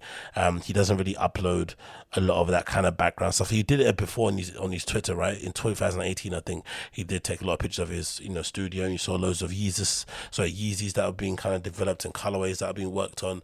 But him kind of like you know vlogging and showing us his day to day and how he conducts business, you don't get to see it too tough. So to see this is pretty special. So I was definitely I was definitely excited when I saw this kind of put out, and hopefully we'll see some more. Maybe he'll do uh, last last week, yeah, I mean, kind of thing coming up here and there on his channel. But it's already fast approaching a million views already, bro. It's on 999 views. What's some of the comments saying here? Said mad respect for hoodie sales guy, salesman. He was on his A game. Kanye's only artist who can drop four minute long video game recreation followed by a 26 minute long vlog and a tiny circle and have no one question it.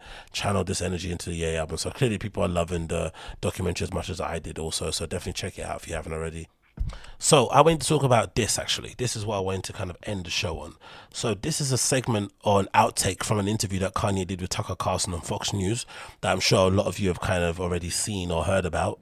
And I guess Vice somehow managed to acquire or get their hands on some of the outtakes from that interview where he basically went off on one and said some maybe what people would deem to be quote unquote crazy things. And in this particular snippet, he speaks about his relationship with Virgil and how his death affected him and whatnot. And I think this might be the first time we've actually heard Kanye speak at length about Virgil in any kind of way. Because one thing that really I guess as a fan of Virgil and as somebody who kind of had the opportunity to work with him for a very, very short period of time in my previous workplace, and somebody who was really kind of you know, weirdly affected by his passing, even though again, like I said, I didn't know him that well, not not well enough to be upset by someone's passing. But I guess because I kind of was somebody that sort of like looked up to him and kind of found him really inspiring and motivating and aspirational in terms of the stuff that he was doing um, from afar. It was kind of it kind of felt like it was a personal loss because I kind of was you know, a friend of his from afar, right? You know what I mean? I kind of had this uh, parasocial relationship with the dude because I was always on his Instagram and whatnot. So it was always weird to me when he did pass that you didn't really hear anything from Kanye about it. Like he didn't really speak publicly about it or pay tribute to the guy. There's some passing comments here and there, but considering what Virgil meant to Kanye and what Kanye meant to Virgil, you just didn't you didn't feel like that was the appropriate way to maybe honor your friend. I don't know. Maybe it's not me to say that because it's their friendship, but it just felt weird at the time why it didn't happen. Then, of course, many years progress, and then, you know, Kanye and Tremaine have that argument, and Tremaine basically airs out and says what he says about Kanye not being invited to the funeral. And then suddenly things start to kind of make sense about the you know the friction that they had, maybe because of the Louis Vuitton job or just because of the industry stuff, whatever it may be. It maybe led me to believe that maybe they weren't always on the best of terms anyway. So whatever kind of impression that they kind of gave to the world, or the fact that Virgil basically was always kind of very politically correct and didn't really say anything out loud, maybe led us to believe things and maybe fill in the blanks that weren't really there, but really behind the scenes they weren't really as cool as they probably uh, made it seem. But I thought Kanye's comments about Virgil here were really interesting overall. Um, some of them a little bit disrespectful. Um, and not really something you'd want to say when you're trying to honor your friend's legacy. But again, I think just to kind of gain some insight into what's kind of really going on behind the scenes with these people because I, you know, it's all it's it's definitely been eye opening for me these last weeks to kind of see that nothing has really changed in the scene. I kind of took a step back actively from being a participant in it and kind of just viewed it as a customer and as a fan from afar. But it's it's kind of weird to see that nothing has really changed. Everyone's kind of the same. People are stabbing each other in the back. Um, people are holding secrets over people and you know and if you do do something they don't like they're going to air you out. People are smashing each other's flipping boyfriends and girlfriends and stuff behind each other's backs. People are jealous of people because of jobs that they got. They're bad minding you. They're doing this. It's all all the stuff that i knew was happening but it's kind of wild wild to see it at that level right? I was doing it, it was, i see it at my kind of lowly level at my sort of like protein studios level but it's mad to see it happening at this level right? At the kind of lvmh flipping you know paris fashion Fashion Week, um, Kardashian, Kanye level. That's flipping nuts to see. But this is, anyways, a video, a clip, um, Kanye on Virgil, um, an outtake from the Tucker Carlson interview that I'm going to play now. At the end of the day, we all know we have to answer to God. Now, some of us in desperate times may grab a little bit too much of the Hennessy. I'll be specific. Arnault, shout out. Thank you for making the Hennessy. It's delicious. That's, that's an LVMH company. I'm kind of very much so in, in, beefing with them right now because they killed my best friend, Virgil. Uh, How did they kill Virgil? They, first of all, they hired him. Um, well, do you want the, uh, you want the, I'm gonna try to like give you the abbreviated story. Yeah. Okay, so Virgil was hired as my assistant and he ended up becoming one of my best friends because we traveled everywhere. We traveled to Japan, we interned in Italy at Fendi because we weren't accepted in Paris, and we started to gain momentum in the design world. And then Virgil did his own line called Off White, uh, and then I stopped doing the Kanye West line. I started doing the Yeezy line, and I did a, a licensing deal. I had a licensing deal with um, with um, Adidas. I mean, we still have that deal. And we did this fashion show that was the, um, the, it was like the most seen fashion show in history. So Bernard Arnault, the head of LVMH, asked to meet with me. And he offered me a deal. But with the deal, they had to have ownership because they're colonizers. Uh, they they're not there to just hey we're going to give you support and you know you do the best thing you can. They all the all these people, a lot of the VCs and a lot of these kind of companies, they have to have ownership. And Louis Vuitton have presented themselves in such a way to have so much real estate where a black man's dream come true would be to have that level of support from a company because then we can go back into the neighborhood in our pink Cadillac metaphorically yeah. You know, the pink Cadillac was literally invented for that. Do like Google that on Huntsville. We don't have enough time to talk about it right here. The um, the Cadillac, that specifically colored pink, is just like so.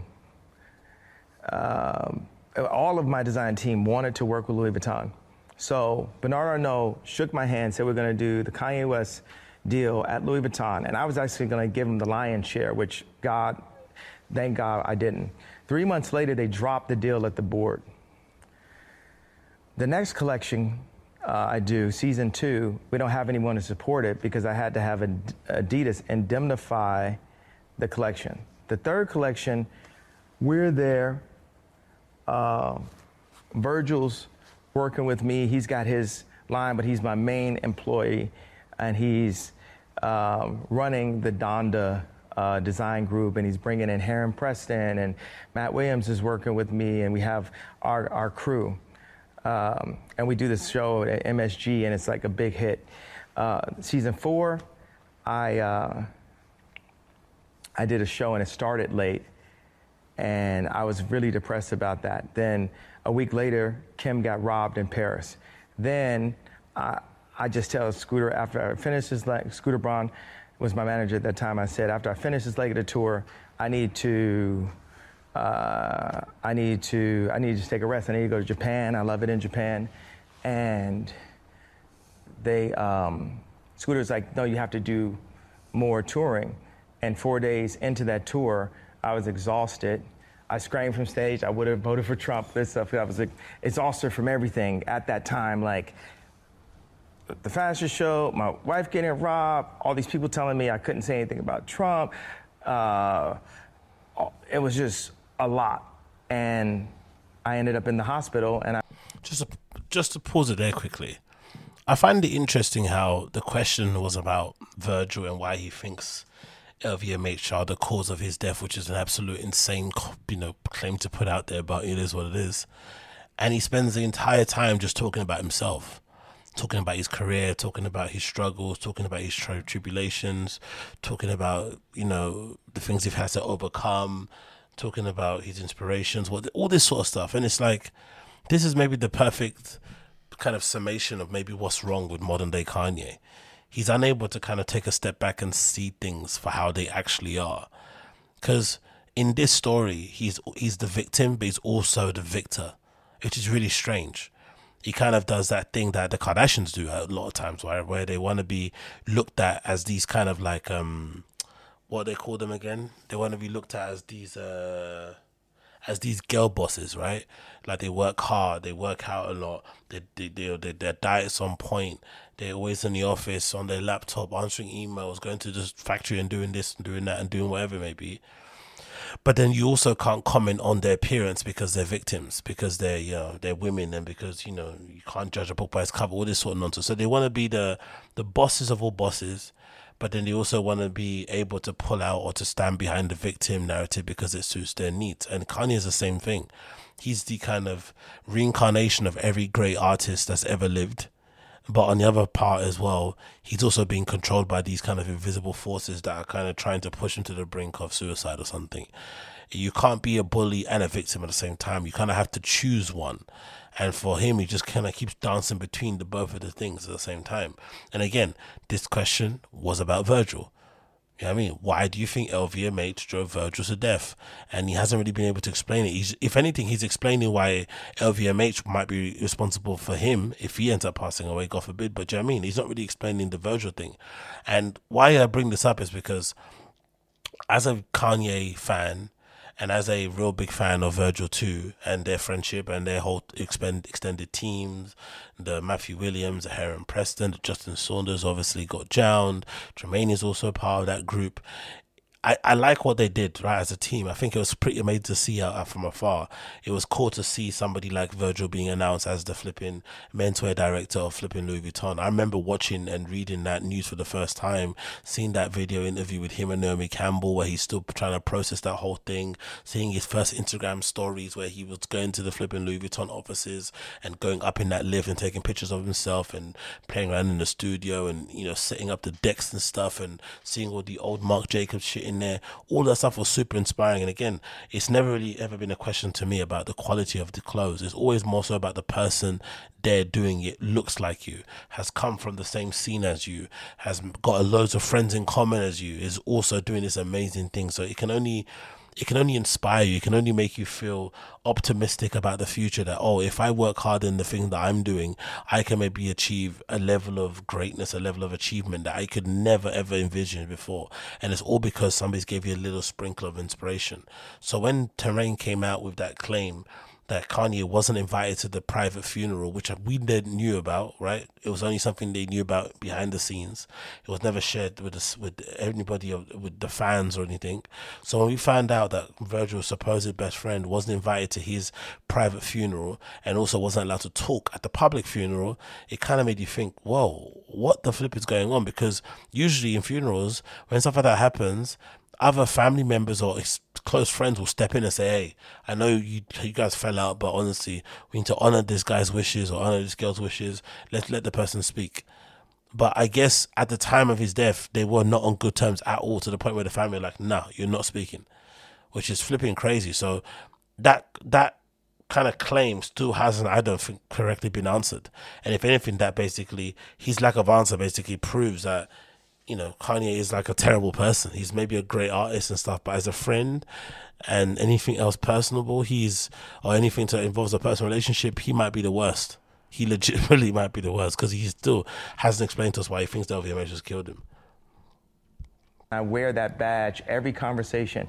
I can be, you know, put down for that. Oh, and also last point he keeps talking about this thing about LVMH or about um, uh, Bernard Arnault shaking his head and saying, "Hey, I'm going to give you this licensing deal. I'm going to put money behind your brand, whatever it may be." Why does he not think that they just maybe decided to just change direction because they just felt maybe Kanye wasn't brand aligned, or maybe they felt like he might have another freak out and kind of put them into a sticky position, or maybe um, you know things in the business just change why does it, it always have to be some big conspiracy that's what i don't understand and then also he kind of fails to link or to basically think about what happened in those three months because he says, "Oh, he he shook hands with Bernard Arnault. Here, I'm going to do this deal with you." And then three months later, the deal got killed at the board level when they went to approve it but he never mentions what happened in those three month period. Did he have a freak out? Was he involved in some public spat that would have put his name into, you know, in the mud and whatnot? What happened in those three months? I'm sure that would have affected these really prim, proper, you know, Parisian dudes who are behind kind of making those big decisions at flipping LVMH. You'd imagine so, right? Or whoever these executives are. But he doesn't really think about that in the slightest. Very, very strange. So Virgil is going on and, you know, being more and more successful in clicking all the dots, all the boxes that a black designer and black creative should click more than anyone ever. He's basically like Michael Jordan. You know, he is the Michael Jordan fashion, literally. Uh, he's clicking all of these dots and he gets the deal to be the head of men's design at Louis Vuitton, which is, you know, aside from Hermes, is one of the most prestigious jobs in the world. And he goes in and the product. Do you think? But do you think Kanye was always kind of envious that Virgil was able to play the game more than him? Do you think so? Because Virgil clearly was able to play the game. Like you look at an example, like that famous video clip of Virgil in, uh, I think it's Colette signing stuff, and then ASAP Bari and Ian Connor and Theophilus London fighting behind him, literally fighting, and he's still signing stuff. Is like maybe the clearest example of just him being about his business, you know, being professional, always turning up always, you know, always attending, always showing up, always being accessible, always doing the work, blah, blah, blah, blah.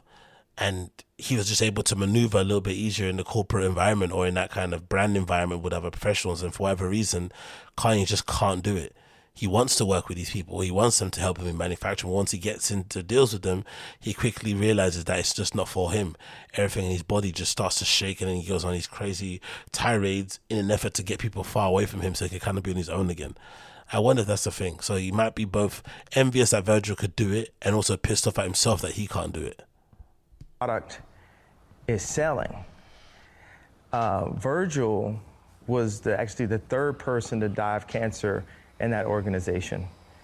Uh, so not just black men have passed in that uh, organization, uh, but the third person to die of cancer that was in a higher up position in that organization. Basically, trying to ascribe conspiracy theories to your friend passing away, is that just a form of grief? Is that him basically coming to, is that one of the stages of grief that he's kind of currently on? This kind of weird conspiracy theory thing? That he's going for that he still hasn't maybe accepted the fact that his friend was just it's unfortunate the passing and also he wasted maybe a lot of time not maybe making up with him and making things right before he passed. Maybe that's the thing.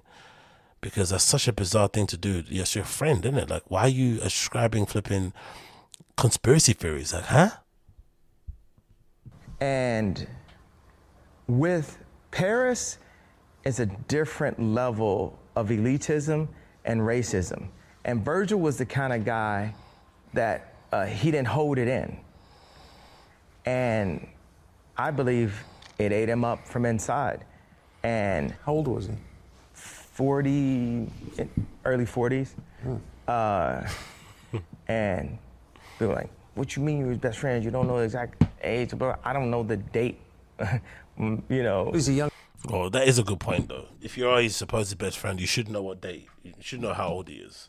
Maybe you don't know his fucking birthday, but you should know how old he is to the number. No, like early forties. But again, that goes to showing it just classic narcissism, is it? If it doesn't, if it's not about him, it doesn't matter. Young man. Yeah, he's a young man. So, uh, so he, um, uh, the level of racism, elitism, and pressure that he was under, I'm sure affected his health. And then at that point, also me and Virgil had a rivalry because he had taken my place in fashion. He now was Drake to the radio of what he was to fashion. And we had a strained relationship also. But the people I've spent the most time with in my life is my mom, second, Kim, third, Virgil. Lost all three of them in, you know, in some way at this point. Um, so I'm sorry, but having a rivalry with your best friend is just not normal. No matter what anyone says, it's not normal. And I'm assuming it was mostly a rivalry that was born from Kanye's side of things, because he was the one that was maybe more cut up and annoyed. But he probably should have have every reason to be, because Virgil basically got the his dream job. He called himself the Louis Vuitton Don. He did a pretty decent collaboration with Louis Vuitton the first time around. Probably thought that would be the first step to kind of maybe getting pally pally with them, and then they kind of chose another person, his protege, to kind of work with instead. It could maybe be a bit gut wrenching. It's like them overlooking you and then basically hiring your intern. Not not that deep because Virgil wasn't an intern, but still, you know, I get why he was upset. But that's the kind of thing where you're allowed to be upset maybe for a couple of days, maybe for a week at most. Then you're meant to do everything in your power to support your friend. You're meant to be at the front row. You're meant to be offering to help them, flying people over to help them, lending them their resources. That's what it should really be because may in the end, if that person wins, you also win because you're their friend. Because you exist in the same space, you you've got a close bond. When people people seeing you together, would maybe kind of cement that sort of stuff. So it didn't it, it- it's just something that i don't really ever understand how that can make sense in his head. Like that was just a normal thing. We should be rivals. And also allowing the industry to kind of play you off each other as well is also kind of weird and lame especially considering what they had to both go through together at the time because they were both kind of you know basically going through the ringer of flipping paris fashion industry at the same time. So to kind of adopt this kind of like, oh, he's one of them sort of thing, when you know he's not, when you know that's your boy, you know you've kind of had to share sandwiches and shit and whatnot. That's the gross part of it. I think so. I felt with Bernard Arnault, not only did he pull on the deal that contributed to me breaking down uh, and go back on his word with that, um, he also went on to hire multiple people out of my organization. This whole Bernard caused me to have a breakdown thing is weird, like victim stuff. Because, you know, one minute you're saying he's the strongest ever mindset wise. I didn't have a breakdown, I had a breakthrough. Next minute you're accusing this little scrawny white dude that owns, you know, one of the biggest flashing conglomerates in the world of like flipping, you know, causing you to go straight to the, causing you to go to the brink of a breakdown is really, really bizarre. Like strange, strange, strange. And then this last point he making about, oh, they poached all my talents. Like, don't you want you hire some of the best people in the industry. Isn't that maybe like a sign that you have a good eye for talent also? Like what do you want? You want them to stay by your side forever and not make money and stuff and not pro- prosper their career? Like it's very strange. And it kind of feels like the type of place where if you did quit depending on what mood he was in he he's one of his bosses to be like yeah i don't ever want to see you here again. Don't text anyone on the team like you're basically dead to us kind of thing it's not really ever that serious but anyway that was a whole interview I'm not going to play any more of it because it's again, like I said, it's just a bit of a bummer because you know I was quite invested in them as people and a relationship together from afar, and to see what it's kind of you know dis- devolved into, especially post Virgil's death, has been pretty sad to be honest. Really bad way to honor his legacy, especially on the first anniversary of his fucking passing. It's quite horrible, but you know, what are you gonna do? What you gonna do? Anyways, that for me is the Agostinho Zinga Show number 608. Thanks so much for tuning in. As per usual, it's been a pleasure to have your company. If it's your first time tuning into the show, you know what to do. Smash like, hit subscribe, leave me a comment down below. If you would like to come back and visit the channel, of course, you can click subscribe. And if you're watching, you know, if you listen to the video portion, as always, you hear a tune of the day to kind of, you know, um, see you out. And if you're watching this via YouTube, it will just go straight to black. But thanks anyway, guys. I'll see you guys soon fucking war going on outside right now. Rest in peace to all the fallen soldiers, man. Fuck the ops. You know what's sliding. Free the guys. If you ain't stepping, you ain't ready for the war, stay inside. If you ain't chipping in for firearms or corn, stay inside. If you ain't putting money for dingers or been pulling them triggers, we can still be niggas, but stay inside. If you ain't stepping, you ain't ready for the war, stay inside. If you ain't chipping in for firearms or corn, stay inside. If you ain't putting money for dingers or been pulling them triggers, we can still be niggas, but stay inside. I don't think you really know what's happening in West. He was out without a vest and got a bullet in his chest. We're getting older, so we shoot and we don't chef. If you don't hear, you must feel, and so its outcome was death. All these unsolved murders, it's a mystery. They ain't seen this much shootings in history. There ain't a caution sign to tell them that it's slippery. Slip, you're gonna dead and you can't claim from that injury. What's your bro flagging? We'll grab him and toe tagging. We've been soul snatching, pole packing and throat slashing. We've been chrome slapping, head splat, no chatting. If you ain't shooting shit, shut the fuck up and stop rapping. If you ain't stepping, you ain't ready for the war, stay inside. If you ain't chipping in for firearms or corn, stay inside. If you ain't putting money for dingers or been pulling them triggers, we can still be niggas, but stay inside. If you ain't stepping, you ain't ready for the war, stay inside. If you ain't chipping in for firearms or corn, stay inside. If you ain't putting money for dingers. Or been pulling them triggers,